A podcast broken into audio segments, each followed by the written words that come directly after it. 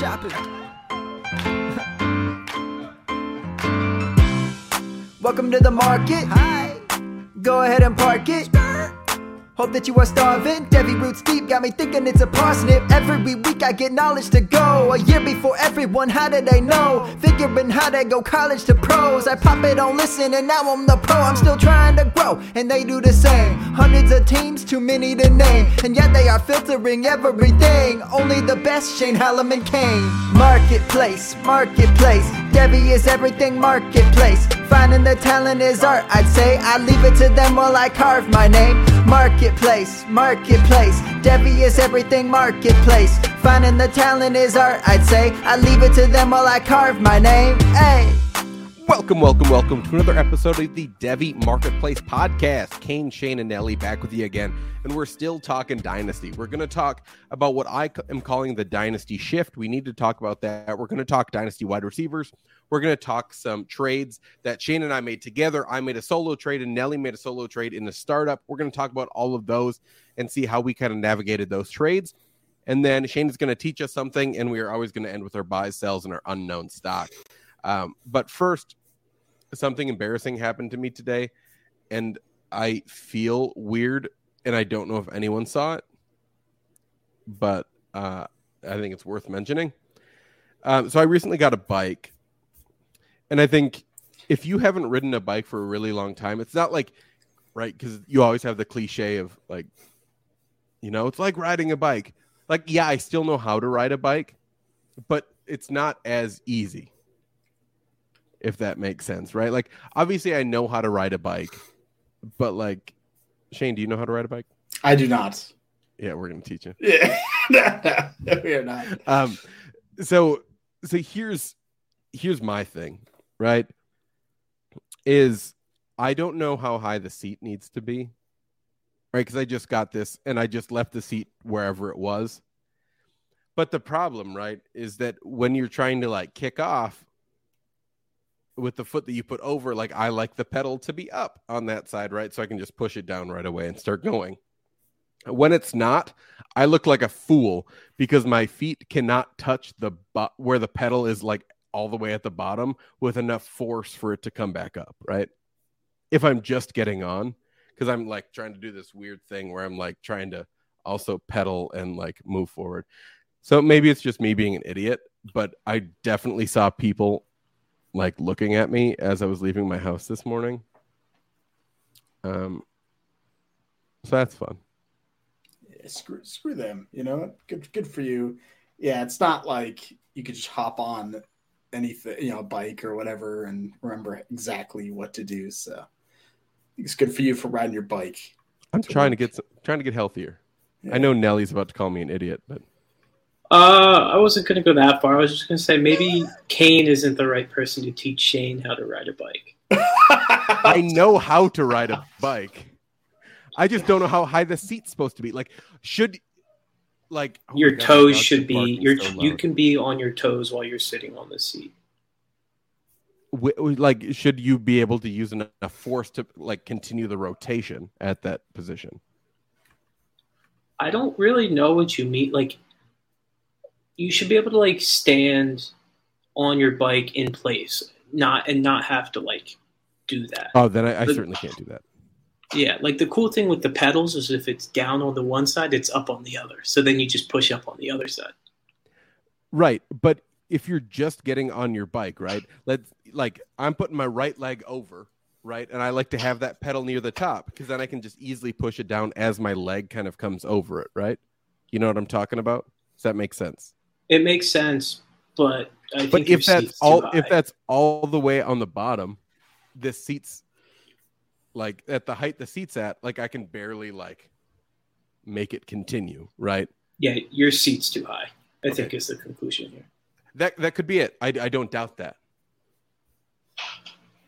You know, this car, but... I have no idea what's going on in this conversation. I, right. I've never ridden a bike. Well, here's something that will continue to make you confused. And it's something that I'm calling the dynasty shift. Now, if you've played in quite a few, um, you know, if you play in quite a few leagues, you're going to notice that we're kind of like in this weird spot and Shane, you've probably seen this before, right? Because you've been playing like Dynasty a whole lot longer than I have. We're like, we are desperately waiting for for players to become a whole lot more productive and match their value. Right. And we have a lot of older players where their value has dropped and their production might do the same. We don't quite know yet because the season hasn't started, right? But I just feel like we have like this entire dead zone, right? We're used to having more wide receivers that are really, really good that match high value. Now we have two.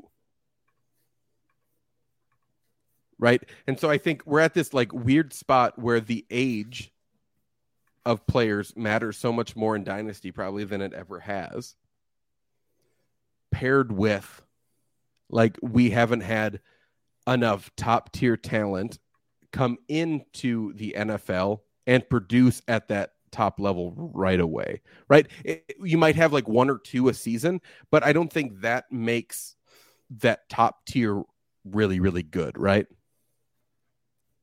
Does does that make sense? Like, are you are you picking up what I'm putting down? Yeah, I think I know what you're saying. So basically, like age is starting to matter more than production. And like, look, when you know when I started playing Dynasty, uh, it's been what 18 years ago, um, ish.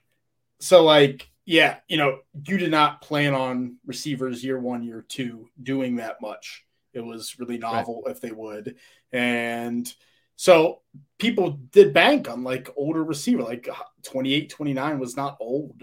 Now it now it is. So I think that's what you're saying. Like now we're weary if a guy doesn't come into the league and just smash year one, and we're throwing guys away like a Tyreek Hill, like a Cooper Kupp, Davante Adams too early.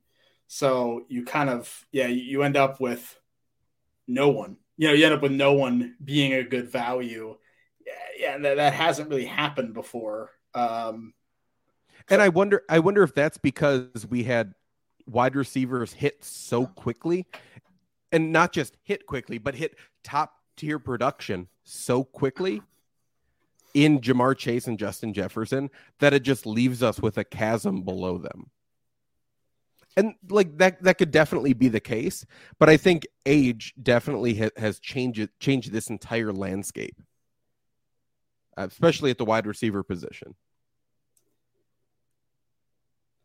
I'll say I feel like our expectations as dynasty players are much higher than they used to be.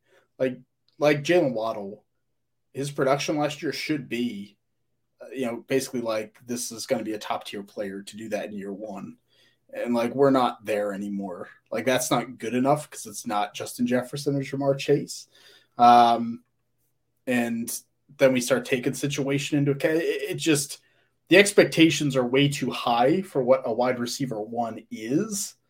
And that's not what a wide receiver one is. Like, I, I don't know if that makes sense, but I think that's that. I think that's the problem because I do, I do think we keep shifting younger and younger, and it's just going to you can't you can't keep up with that because not every class is going to be like that.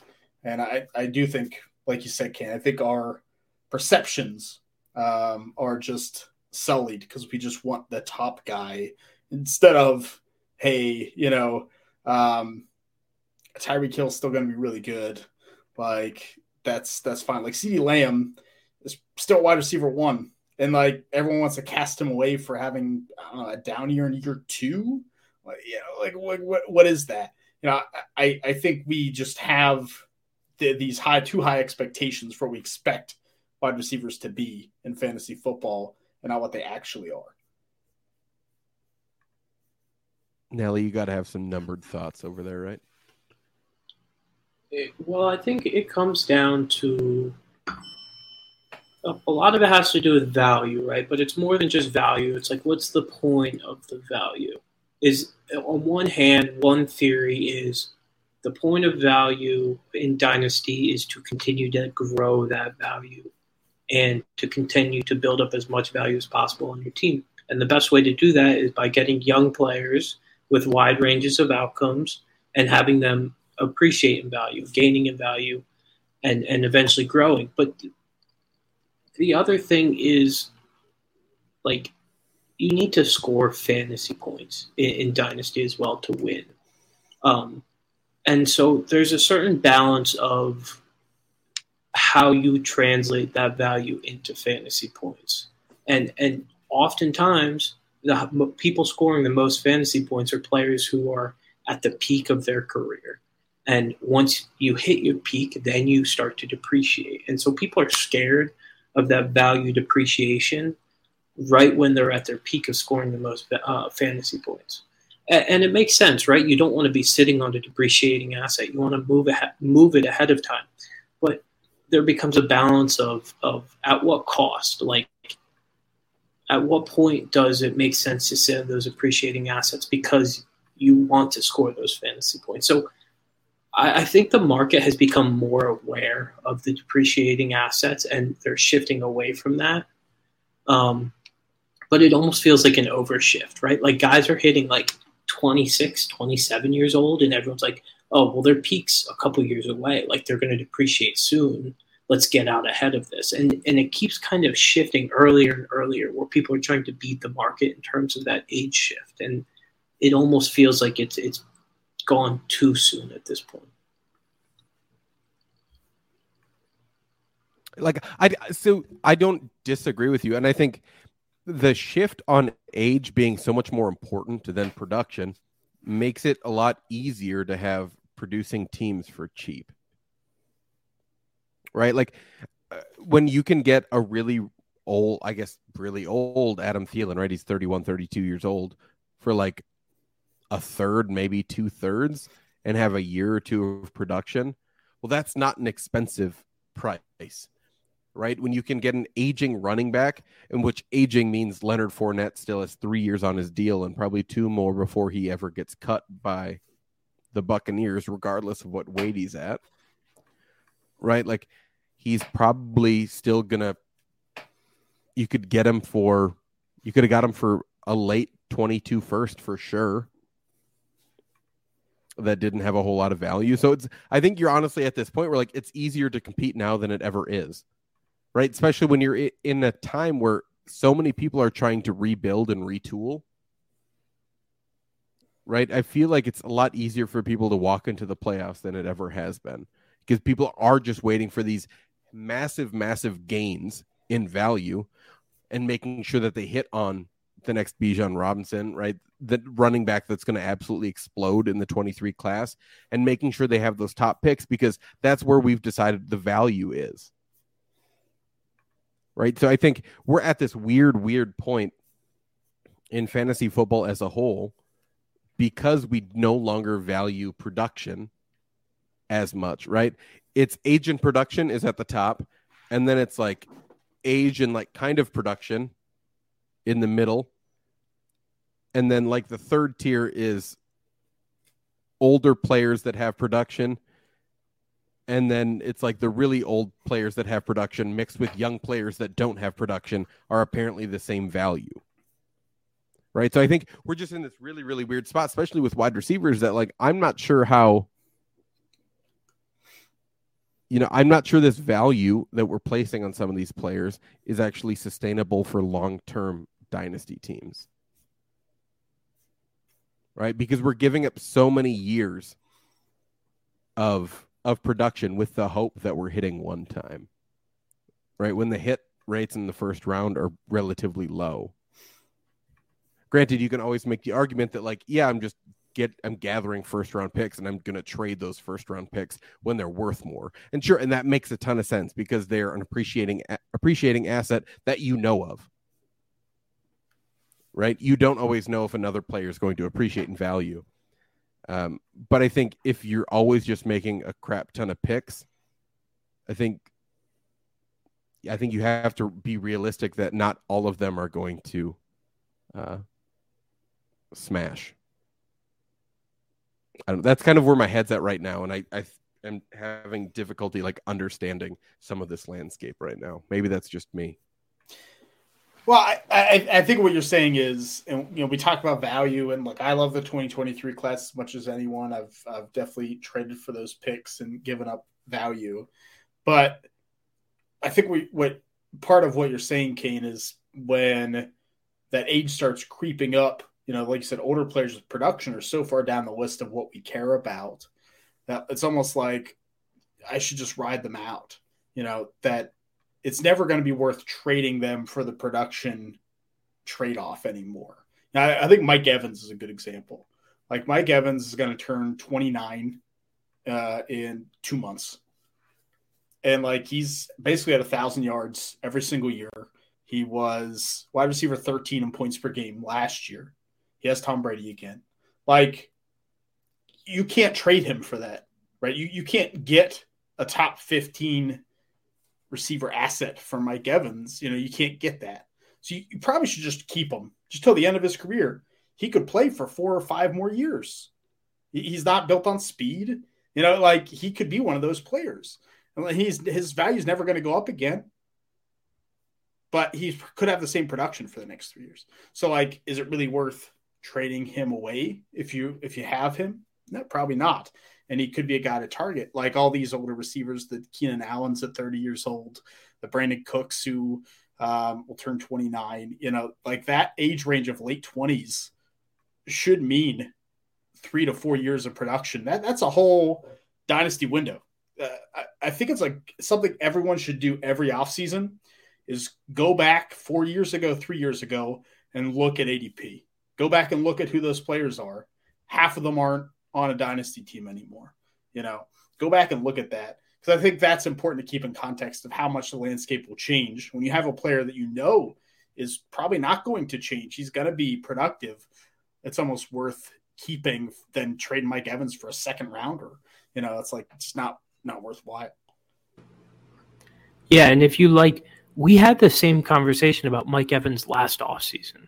And yeah. while he's lost some value, it's been very little and and studies have been done that have shown that like these players once they hit their age peak, they they start to decline.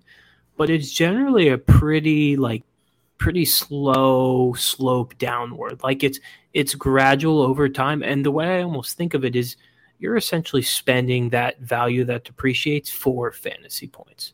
And and it's very likely worth it to hold on to, to on to those type of types of guys. Um, because as you said, like Mike Evans is 28 or soon to be 29 he's not going to like fall off the face of the earth in the next year like he's going to continue to be relevant for for uh, at least a couple years to come. Um, so it's almost it this, the the decline is almost over exaggerated. I, but I think it's over exaggerated because we've seen so many players like randomly hit that cliff and then just completely fall off, right? And when that happens, we choose to just look at the age. We don't choose to look like look at what else happened on that team, right? whether there's a quarterback change, the quarterback got worse, whether there's a quarterback injury, whether they drafted another wide receiver that all of a sudden just got better, right? We ignore all of that to just say like, or or maybe they switch teams. They're in a team that just doesn't throw the ball as much if they're a wide receiver, right? Like we ignore all that just to say that like, oh, it's age that's what does it. Like, sure, age can help change how a team views a player right? And that's why they always try to draft the next player that's going to be that player, right? They're always trying to find that replacement. We completely get that, right? Um, but not every time is that going to happen over and over and over again. Um, so I think, honestly, I think this is the easiest time to get into the playoffs than there ever has been. Is this season?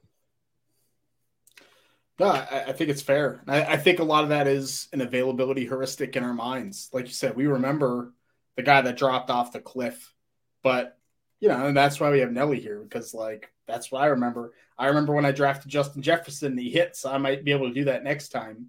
But like in most cases, that's not that doesn't happen. You know, either of those extremes don't happen, and I think that's something just to try to keep in mind for yourself that like you might mess up uh, a trade and that happens to one guy, but if you make five trades for these old, eh, quote unquote aging assets, these 28, 29 year olds, like chances are good you're probably going to hit, you know, four fifths of those to get fantasy points. And like Kate said, win a championship. And this is an easy time to do it giving up second and third round picks. It's not even like you're you don't have to, you don't spend your 2023 first. You don't have to. You, know, you could still make the playoffs. Then anything can happen. Um, it's it's something I'm definitely going to be keeping in mind here the next month or two when nothing's really happening. Yeah, so let let's talk these wide receivers, right? In just in these terms of value and kind of place some names because I think one stands out to me as absolutely wild, and Nelly might or might not agree, right? It, I think it's pretty clear, right, that we have two top tier receivers in Dynasty right now, and that's Ja'Marr Chase and Justin Jefferson. And I think that's pretty clear, right? I think we have a third that we like to believe that CeeDee Lamb is going to take this big step to like potentially be in this tier with them, right? But everything after that seems like an entire cluster, right? Where we're trying to um, put in the same tier these younger guys that have had like okay to even solid production with these uh, kind of aging guys that have had top tier production. Right? When Davante Adams and Tyreek Hill are starting to have less value than someone like Tee Higgins, is a bit odd to me. I think it's I think it's odd overall for Tee Higgins to be valued as a top five wide receiver, and some people are valuing that high, and that just seems wild to me right? I think it's hard to sustain production of two wide receivers to be both top five wide receivers in both value and production, right? Because you need the production to aid the value and to keep the value high. But I think more likely than not, Tee Higgins loses value if he's at wide receiver four or five, right? That has to be the case. Unless he's all of a sudden going to have more value and get into the tier of Ja'Marr Chase and Justin Jefferson. Right? I don't think it's out of the question. I, I'm not. I mean, I think it's unlikely. I, wherever you put the way I see it is wherever you see CeeDee Lamb. Um, that's where I see Tee Higgins in, in dynasty rankings. Like they're very similar in terms of the amount of targets they earn and in terms of how they translate that to fantasy points. I, I the uh, two wide receivers on the same team has kind of, if the players are talented enough, they make it work. Uh, and the thing with Ja'Marr Chase is he didn't do what he did last year on 30% targets. He did on like 20 to 25%. He was just very, very efficient. And him and Tee Higgins produced like very similarly uh, on a per game basis. So I actually, I'm a proponent of Tee Higgins at cost. I, I'm a fan of him. So then the assumption is that he either maintains or accrues value. Yeah. Oof. Shane? Uh, no, I mean, I, I think it's a high hill to climb when we talk Tee Higgins. Like, I love Tee Higgins, and I think on a week to week basis, he could maintain value. But yeah, I mean, even even if, as Nelly said, like game to game, even if him and Chase end up similarly, um, it's gonna be. I think it's still gonna be hard for people to say like, oh, these both these guys are like top tier. It's like even even if it should be, people aren't not gonna do that. Uh, and I think Higgins always kind of get second fiddle because of perception, almost no matter what happens. I think that's makes it tough. I think that's uh, uh so. I'm I'm kind of with Kane in like, you know, if if I was doing a startup, um, to rather have the Tyreek Hills and the Davante Adams and the you know those type of players move down. Let someone else take Tee Higgins. I can pick up an asset and then take Tyreek Hill. You know, uh, looks like a lot of these times it's half a round later that he's going. So like I, I almost do feel that way value wise. Is that might be a better way to go. Well, I think one one player that Nelly obviously likes a whole lot more than I do is Stefon Diggs, right? And I think, at least in terms of value, he likes Stefon Diggs a whole lot more. But I think if if you believe that, that Tee Higgins is going to have production that continues to let him sustain this value, well then, like Stefon Diggs should still outscore him, right? And then if we believe in this cliff where players just fall when they hit like 26, 27 years old in the three years that Stefon Diggs is outproducing Tee Higgins, Tee Higgins' value is going to drop drastically after those three years, right? Uh, well, I don't know about that because I think Tee Higgins is still only 23, right? Whereas Stefon Diggs is 28. Um, right. It, it's not it's not a conversation of like are there values even, right? But Tee Higgins will probably see a value drop in th- over the next three years, right? So I guess the question is, would you rather have Stefon Diggs in the production plus something, or do you want Tee Higgins at this point right now? That's a good question. Um, the thing is, even if Stefon Diggs produces, his value is also probably going to drop just because of age 100%. and the inevitability of the value. Um, no, I mean, it's actually, I was going to bring this up. While I like Tee Higgins, like, I will always pivot down and pick up the picks. Like, I don't want to pick in the late second, the third, the fourth round of startups because I think the it's such a flat tier from like that point on. Like, all these wide receivers, it's one massive, massive tier of guys. Um, like Tee Higgins is great. I like him more than most of the other wide receivers, but not substantially. They're all pretty close. Um, and it's like not just four or five wide receivers, it's like 10, 15 guys that are all relatively interchangeable. It just depends how people feel about them on that day.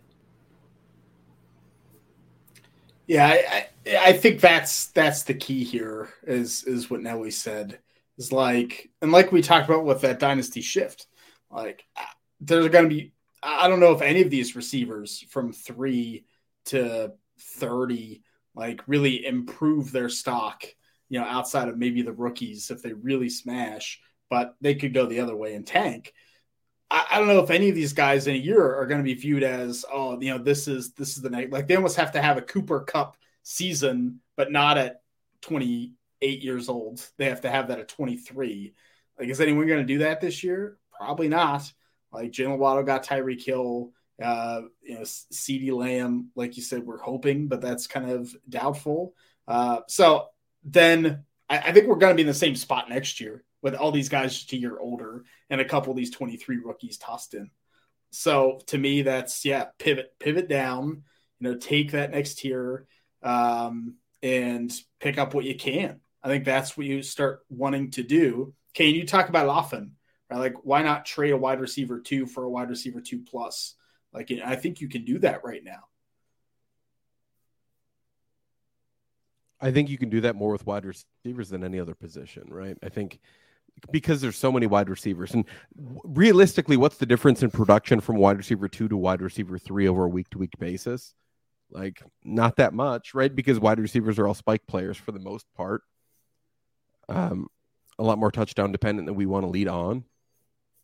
Um, so I, I think we're at this point where you might as well, especially if, if you still want to compete, um, might as well pick up picks because the one thing we know is picks are at least are accruing in value. That's the one asset we know more than anything else that is going to accrue in value is a pick. Between now and the start of the 2023 draft, picks will be worth more right? Like that that's a guarantee. It's the one guarantee we have in fantasy football.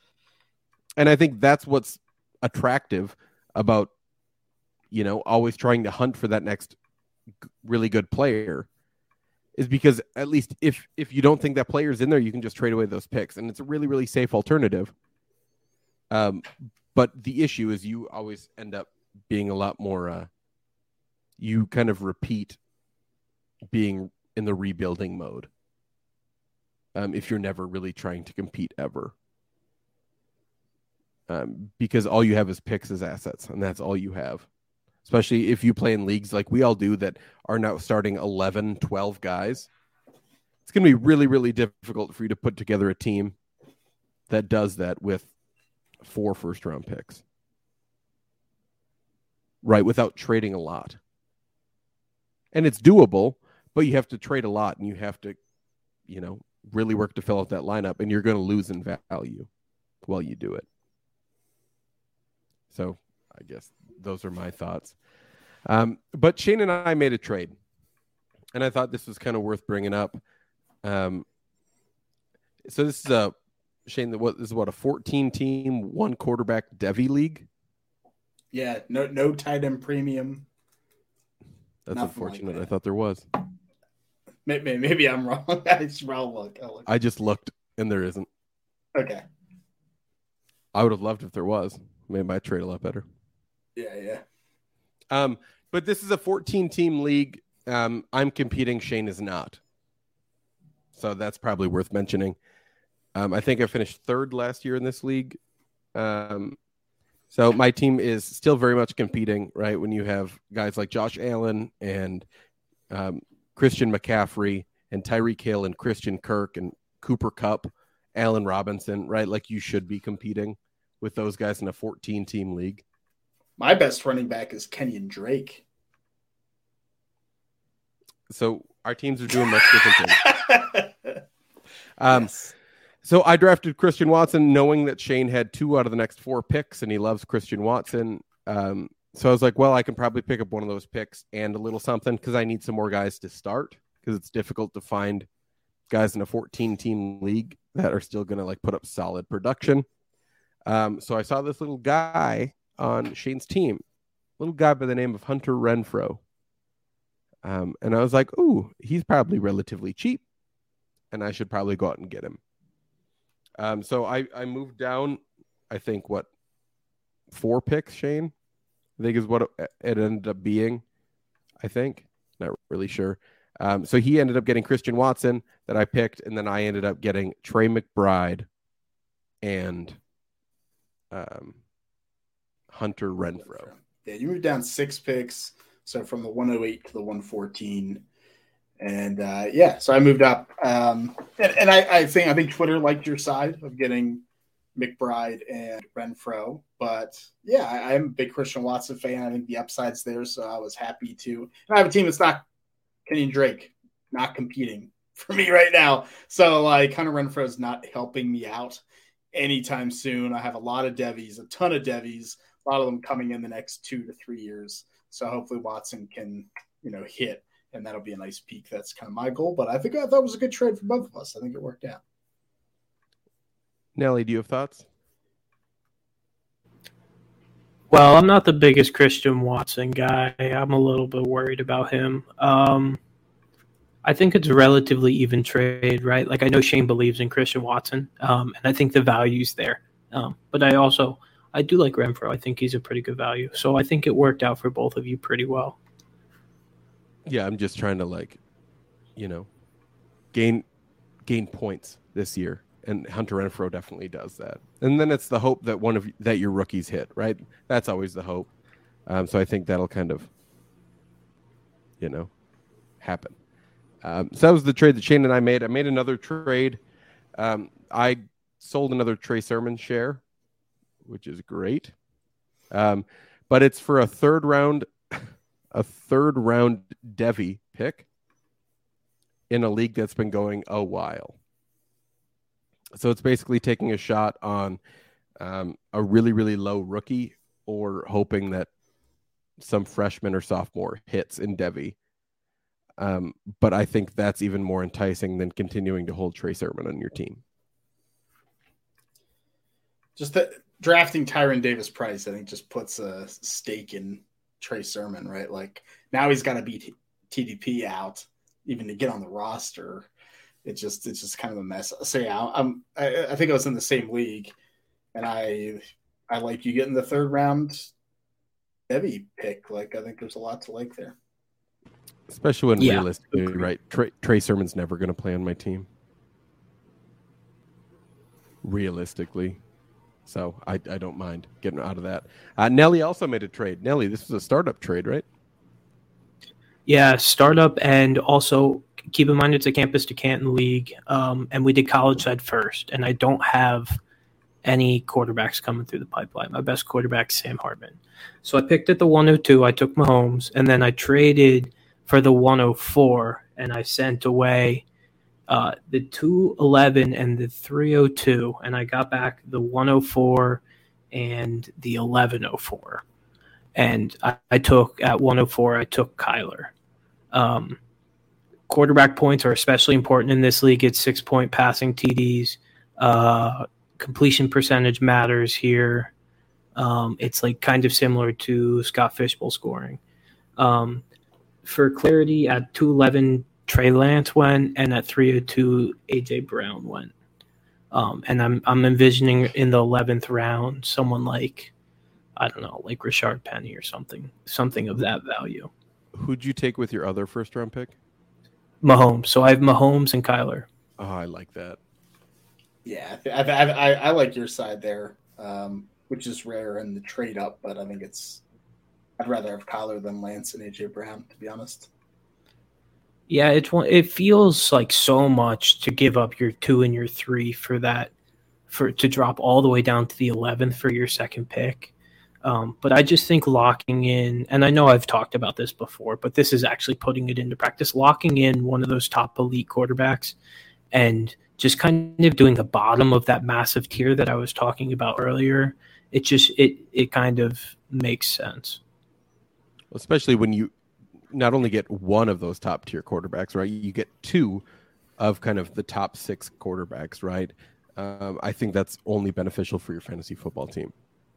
Uh, yeah, and what I, we, one thing we know, right, is quarterbacks don't grow on trees. Like it's not easy to get a top tier quarterback. There aren't many of them. Yeah, and and I actually tried to trade for like the 105 through the 108, and none of those were going to move off it. So I knew it was this or nothing else. I even tried once I traded up for the 104 to move down from the 104 to the 106 to the bottom of that tier of elite quarterbacks.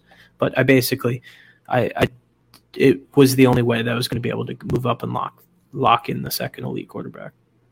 I love that. I think that's part of the great part about drafting the college side first on a C2C is because you know what your team's going to look like. Right? And you don't have to make a trade out of necessity in the middle of the season and pay even more for these guys, right? If you were to trade for Kyler in the middle of the season, you're trading a whole lot more than Lance and AJ Brown. Yeah. Right? You're trading some college assets too. You're trading a whole lot and leveraging basically the rest of your team to make a trade for one of these quarterbacks. Um, yeah, so I love it. It's beautiful. Cool. Shane, you want to teach us something? Yeah, yeah. I uh, I came across this and uh, saw the name of this, so I, figured I had to do it because you know I, another kind of rabbit hole that I've gone down at times has been like CIA operations and what they are and what you know the old MK Ultra, kind of the most infamous.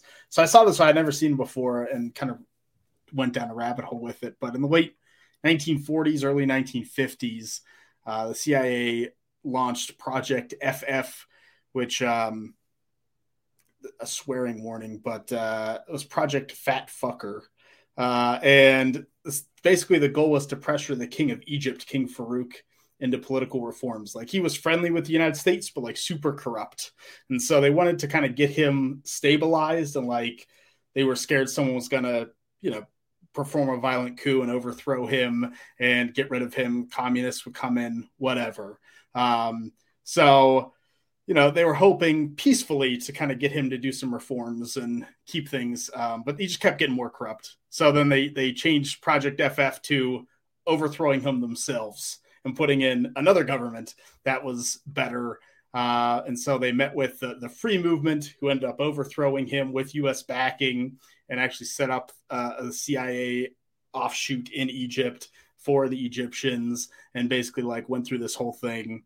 So yeah, Project uh, Fat Fucker is uh, is a name that the CIA has put in in writing to uh to an operation, which I could could not believe. Wow. Here we are. What a time to be alive, baby. There you go. Oofta. That I've never heard of that before. Um, I hadn't either, so that's, that's why I recently researched it, and I was like, I gotta. I hey, gotta Netflix or HBO or something, right? There's got to be you got to make something on this, right? Yeah, yeah, like man, be perfect. I think so. I love that. It's so good. um, let's do our our buy, sells, and unknown stocks here. Um, Nelly, you feel like going first? Yeah, yeah. Uh, I'm gonna running back theme here. I am buying Saquon Barkley. Um, I think people are scared about the injury, and that's keeping his cost low, uh, or the injuries, I should say, plural. Um, but he's now two years post ACL, and the the ankle sprain last year was such a freak injury, like really out of nowhere. And I don't think he. I'm seeing right now he's the running back 14 in Dynasty. He's only 25. Um, uh, like I could see, I don't.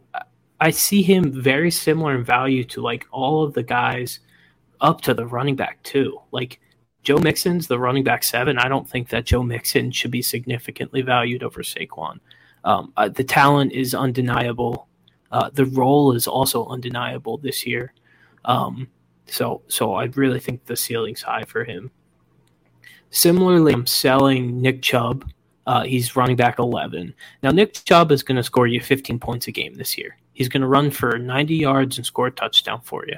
And he's going to be between the running back 8 and the running back 16 on the year. It's just going to happen. That's what he does. Uh, but that doesn't win you weeks. Like, he, he's just not a differentiate. Like, he, he's not a difference maker for fantasy. And, like, I don't think people realize that Nick Chubb is 26. Like, he's as old as as all the other like elite aging guys from the 2017 class, even though Chubb came in a year later. So at running back 11, I'm selling him. Now, right in between them at running back 12 is Alvin Kamara, and he's a big unknown for me. Uh, like, no one really has as big of a ceiling as Al- Alvin Kamara in fantasy, other than uh, Christian McCaffrey, I would say, because of uh, Kamara's receiving upside. But we don't know what's happening with the suspension. He's now with Jameis, who we only have a small sample size with, and he he's kind of showed signs of slowing down as a talent recently. Like he's not very efficient on the ground anymore, so he might be hitting that dreaded age gap, or not age gap, but uh, decline. Hmm. I'm I'm gonna go next, and I I'm curious to see what y'all think. This is more quarterback themed. Um, so I'm gonna buy CJ Stroud.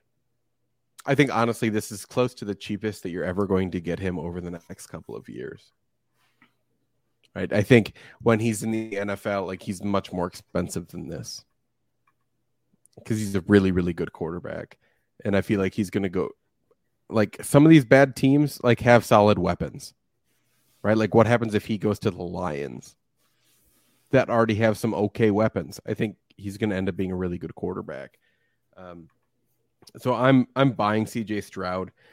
Now I'm waiting for Nelly to come at me on on the sell. Um, I'm selling Joe Burrow. And here's why. Um, when I can get, you know, a, a guy like Lamar Jackson plus a little, because some people have Joe Burrow higher than Lamar Jackson, like that's wild to me right? And I, I understand that like Cincinnati has a really good young team, and this feels like I'm railing a lot against Cincinnati on this podcast right now. But like when you can even go from Joe Burrow to Dak Prescott plus, I feel like that's worthwhile to do. Right? Dak Prescott in all, you know, in all age concerns, right, is still relatively young for a quarterback. Um, I think what is he? Twenty eight. He's the same age that I am. Um, granted, I feel terrible, and I hope that he feels better than I do. But, but um, I think there other is also another big difference. He is in the NFL, and I'm talking about the NFL through a microphone. Um, but I, I, I really think that Joe Burrow is just valued a little bit too high. Um, when you can get a guy in the same tier plus something, I feel like it's worth it. Nelly, do you have thoughts that you want to share now? I'm completely with you there. No pushback That's at all. Wild. Nelly, are cops coming for you? it sounds like it. Let me go real quick. Handle that. More. Um, and then my unknown stock is uh, Derek Carr. Now, like I think Derek Carr can be productive, but I think at the same time, there might also be some games where he's really not that productive. Um, and I don't know what to do with that. Like, I think he's probably still kind of worth his price tag, but at the same point, like, is he the safest one at that price? Like, probably not. Right? Like, I'd rather have Kirk Cousins, I think, than than Derek Carr over the next couple of years. Um, and like, if you're making the choice of like Mac Jones or Derek Carr plus a little bit. Like maybe Mac Jones isn't the worst bet at that point, getting that age. Um, so I, I, I guess I'm I don't know what to do with Derek Carr. I would both buy him and sell him. I guess. Does that work? I'm not sure you can do both of those things at the same time. Like but... I because I feel like he is both going to like out produce his value right now, but also I would much rather have other people at that value. Yeah, I'm I'm becoming a Derek Carr fan. Actually, I think I'm in the buy category with Davante with an elite receiver now. Like I think I'm I think I'm in. But he already had one in Darren Waller. now he has two, three. Hunter Renfrow wheels up. Wait, wait! I just gave up an elite receiver. You did. To move up six spots? What is this? Yeah. yeah, Carr has two elite receivers and Davante Adams. he doesn't have Bryan Edwards anymore, okay? We can uh, all right.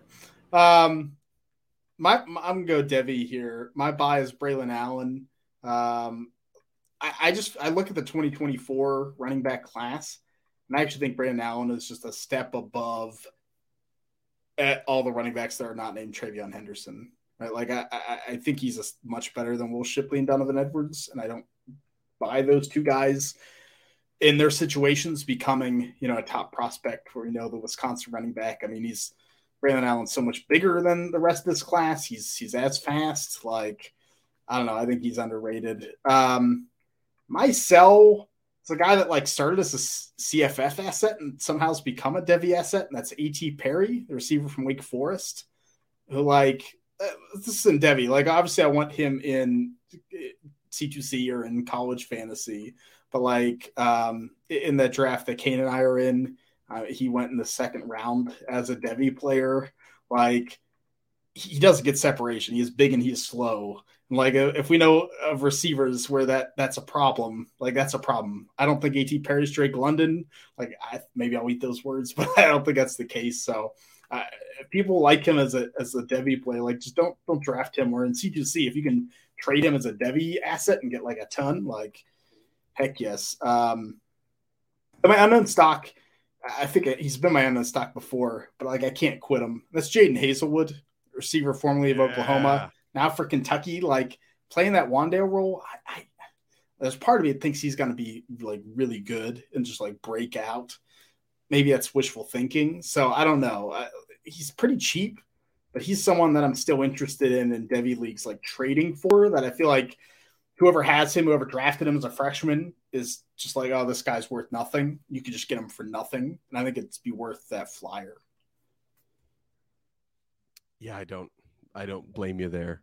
Um, interestingly, that was the first Devy article I ever wrote was about Jadon Haselwood. Oh, look at that! So uh, I'm still attached, and I probably shouldn't be.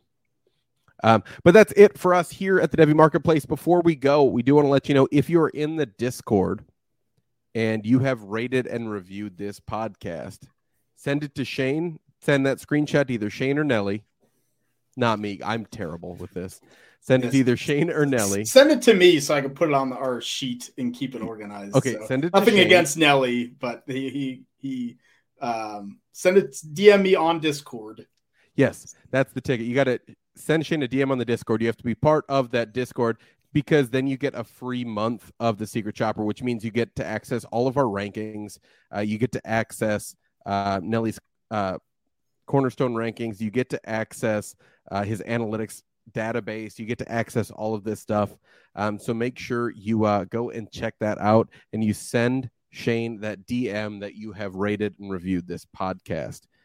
And that gets you in for a month. And especially if you happen to be drafting against me right now in maybe uh, a league, and you want to see my Devy rankings as I draft Devy players, um, well, there's an easy way to do it.